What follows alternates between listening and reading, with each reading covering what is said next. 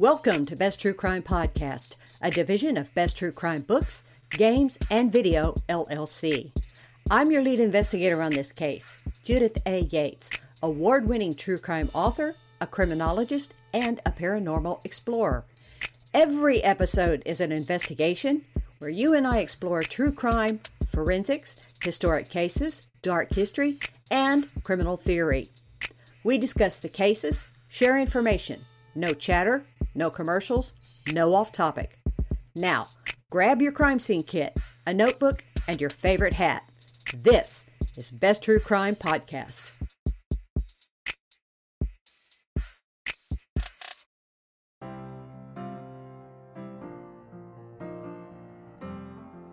Hello, and thank you for listening this evening. This is season two, and we are on episode 21.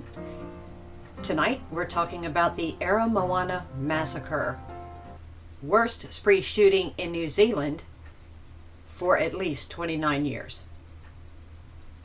On November 13th, 1990, a nine year old girl crossed the sparse yard of a man named David Gray it was just a small house in Aramoana, New Zealand. David Gray exited his house to scream at the child, and her father, Gary Holden, left his own home to confront Gray about shouting at his kid. Heated words turned into an inferno when Gray retreated into his home. Moments later, David Gray came back outside, firing a Norinco 84S into Gary's stomach. As Gary lay dying on the ground, Gray walked over casually and pumped another bullet through the dying man's head.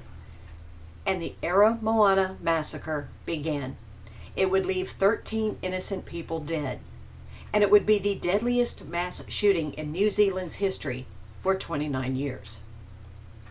Moana is on the South Island of New Zealand. It's located about a 30 minute drive northeast of Dunedin Dunedin is the largest city on the South Island of New Zealand next to Christchurch. And Aramoana is a village on a sand dune split at the Otago Harbor. It was founded and established in the 1880s as a pilot station, and the area would grow into a small farming village. In the 1950s, it became a beach resort. It was a beautiful place for rural living population in the Aramoana area would hit an all-time high in 2001 with a census count of 261 permanent residents. In 1990, homes were mostly made of fibrolite and they were called baches. They were just small, sparse homes with bare necessities because these houses were usually used as vacation homes. It's a beautiful area, this wonderful ocean view, craggy mountains, these sloping, beautiful, thick green fields, and it looks like what heaven would look like. But for two days in November 1990, it appeared to be what hell would be like. A man named David Gray was its devil. Not much has been published about David Gray who he was, what his motives could have been. Later, records would reveal Gray's mental health was just spiraling out of control. He had easy access to weapons, and it's possible that the argument with his first victim, Gary Holden, was just the premier event that caused Gray's mental state to just collapse. Now, remember, I always say people don't snap, they boil. On November 13th, 1990, David Gray boiled over. What we do know is Gray was born in Dunedin in 1956, and as an adult, he wore his shaggy, dirty blonde hair short. The front was sort of combed over to cover a growing bald spot. He sported a droopy mustache, and he lived as a recluse in this little clapboard house. Gray existed on unemployment and his neighbors thought he was odd but harmless. David Gray was very much a loner, the outsider in a town where everyone actually really does know everyone else. This being ostracized, real or imagined, made David Gray resentful. when his mother died, those around him saw a very marked change in him. Now, before he was just that crazy neighbor that we all know and have, a little eccentric, but harmless, everyone said. When his mom died, he had just quit speaking to the very few friends that he had. And now neighbors were whispering that he seemed to be unstable and not in his right mind. Gray's paranoid thoughts just joined his fanatical behavior, and his mind became more and more distorted. He started seeing fellow villagers as enemies. He saw them as these deceitful people who were out to hurt him. He avoided everyone, lived in seclusion in his little home, poring over gun magazines, and he was carefully building these small models of war machines like army tanks. And he was cleaning and dry firing a growing arsenal of guns.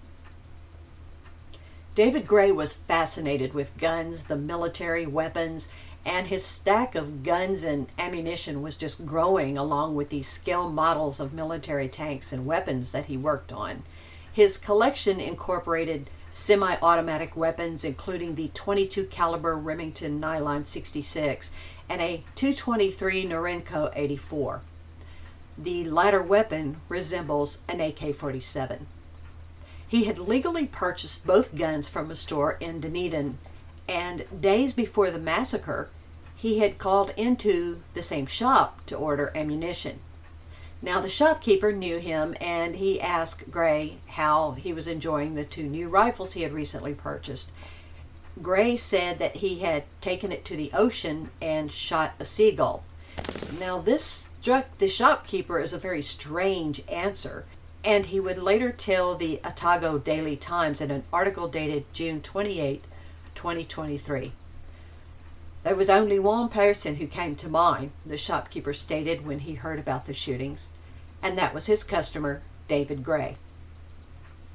On the morning of November 13, 1990, Gray had gone to the bank and got into a heated argument with a bank teller over a charge fee. He then went to a gun shop where he placed a deposit on a gun. Then he went to a coffee bar, but he became very confrontational over the temperature of his food. Looking back, things were just seeming to build and fester for Gray, and the madness just exploded that evening when that nine year old girl crossed the sparse yard of David Gray. And the argument between Gary Holden was that very feared last straw. Gary's death was witnessed by his two daughters and his girlfriend's adopted daughter. After Gary was shot dead, they ran into the house attempting to hide from Gray. After ensuring Gary was dead, Gray went into Gary's home seeking out that nine year old girl. And as she and her two siblings cowered behind a table, David Gray shot the children. The nine year old girl managed to run. She had a hole in her chest and abdomen from a Squires and Bingham Model 16 22 caliber semi automatic sporting rifle. That was what Gray was now carrying. Gray stepped over the dead children as he spread gasoline throughout the house and he set it ablaze. Then he went outside to wait. By now, Gary's girlfriend was driving the surviving child to hospital Initially, she believed the shooting would be something accidental until she pulled up to see the flames consuming what was Gary Holden's home. Gray shot at the van as his girlfriend frantically drove away. The woman would later report she lived with guilt for years because she did not go into the home that was burning to the ground seeking out the other two girls. A vehicle pulled up at the fire, and it was carrying the Percy family, who had just spent a lovely day on the beach. The boys, Leo and Dion, had ridden their bikes, racing one another and laughter following them. Their little sister Stacy had enjoyed watching the surf and her parents fishing. David Gray took aim, and he shot and killed Mom Vanessa and Dad Ross. Vanessa had been running away from the car screaming when she was shot down. Gray walked over to shoot Leo, Dion, and Stacy. Of the entire family, only Stacy would survive with a gunshot wound to the abdomen. Whoever was unlucky enough to be in the area was shot dead. Aleki Tali was shot and killed. Gray forced himself into the home of a man named Tim Jamieson. He shot Tim and a visitor named Vic Crimp. James Dixon was out looking for his beloved lost dog when he fell dead at Gray's hand. Police and rescue had arrived, but they were pinned down. No one knew where the gunman was, and he was aiming to kill. Those who had been hit, who were still alive, would have to wait for a while before someone could get to them, and this included little Stacy Percy. When police arrived to rescue her, she said, Please don't shoot me. And then came 72 year old Eva Helen Dixon. Helen was a stout woman with cotton white curls framing her face and large framed glasses. She was described by police as delightful and tough, according to the March 3, 2017 issue of the Otago Times. At the time of the shooting, Helen was using forearm crutches, the kind that have the grips to slip around the arm, because she had just undergone two hip replacement surgeries and she had had surgery on her arm. She had stepped out into the road to join neighbor Chris Cole to peer down the street at the smoke that was coming from the Holden residence. Both of them were discussing what could have happened, and it was definitely a bad fire. Chris walked over to the phone booth to call for help when David Gray shot him. Helen dove for cover, leaving her crutches lying in the street. Chris had been shot and he was laying on the ground. Helen was determined to get help for Chris. She used her elbows and toes to pull and push herself on her stomach. 72 year old Helen Dixon rolled into a ditch for cover, then slowly was able to crawl over 300 feet to a phone box, and she telephoned for help. The sounds of gunshots would make her jump as she was explaining what had happened. Helen, determined to do what she could for Chris, crawled back to him to comfort him. She told him help is on the way, hold on. But concerned it was taking too long for rescue for Chris, Helen then crawled, using her elbows and her toes, into her house. It was growing dark by now, so police dispatch told her to stay in the house hunker down, lock the doors and windows, and stay quiet. Helen Wood continued to call in at all night with updates while fretting about her son, James Dixon. James, she explained, hadn't come home. Help was unable to arrive in time for Chris Cole, who would eventually succumb to his wounds later in the hospital. But now the darkness overcame the little village, and David Gray was slipping in and out through the shadows. By now, he had used military paint to cover his face and arms in black. The police department had no idea where he was hiding, and residents were told to lock their doors and windows, stay low, and stay quiet. This meant families were huddling together under tables Single parents were holding their babies tightly, shushing their cries as they sat in hallways, straining to hear any noise. Older residents were mouthing prayers, hiding as best they could. And slowly, slowly, police moved wounded victims out of the area to the staging center where the ambulances were parked. Police were doing their best to set up perimeters and acquire weapons. See, frontline New Zealand police do not carry weapons, so some of them had to borrow rifles from civilians. Sergeant Stewart Guthrie, who knew Gray, attempted at one point to make David Gray surrender. Stu shot in the air to stop the gunman. Don't shoot, Gray shouted, and Stewart, thinking David Gray would surrender, lowered his weapon. Gray shot and killed Stewart, who was the first armed officer to arrive at the scene. Members of the anti terrorist squad, called the ATS, arrived in Aramoana at about 6 a.m. on November 14th. The team arrived at David Gray's home. and as they traveled, they observed bodies lying on the streets. First, they raided Gray's house, which turned up empty. The ATS then moved in two squads, doing a house to house search down the road from Gray's home, checking every building where he could possibly be hiding.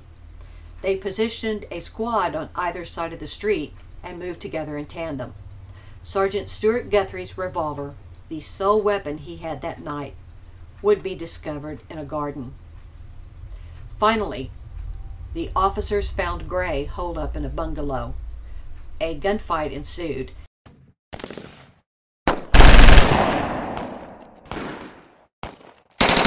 A tear gas grenade was thrown, but it bounced off a mattress that David Gray had set against the inside window. Finally, at about 5:50 p.m., Gray came bursting out of the front door of the bungalow.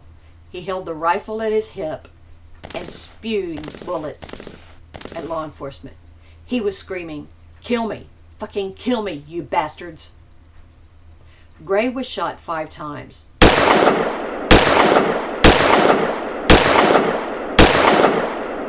In the eye, in the neck, a bullet wound to the chest, and twice in the groin. Yet he fought mightily against the police, breaking out of handcuffs, and he had to be handcuffed with a new set. Even with those injuries, he struggled fiercely against police. One officer would later say he'd never seen anything like this. And he's breaking free of these cuffs before being recuffed. He's spewing, he's shouting, he's cursing. He taunted police for not having killed him. At 6:10 p.m., David Gray died from gunshot wounds in an ambulance en route to hospital. Mrs. Helen Dixon, the woman who crawled on her elbows and using her toes to push herself, would later receive the George Medal. It was the highest award of bravery given to a civilian. Helen died in 2007 at the age of 87. And that young girl who was shot and survived after watching her father Gary, the first victim, and then the other children around her die. She married a policeman. The victims of the Aramoana massacre were Gary Holden, 38 years old, Jasmine Holden, 11, Rira Bryson, 11, Jim Dixon, 45, Tim Jamieson, 69, Vic Crimp, 72. Leo Wilson, 6. Dion Percy, 6. Ross Percy, 42. Vanessa Percy, 26. Aliki Talai, 41. Chris Cole, 62. And Sergeant Stu Guthrie, 41. The Aramoana massacre was New Zealand's worst mass shooting until March 15, 2019, when a lone gunman made a terrorist attack on two mosques in Christchurch, New Zealand. 51 people were killed and 40 were injured.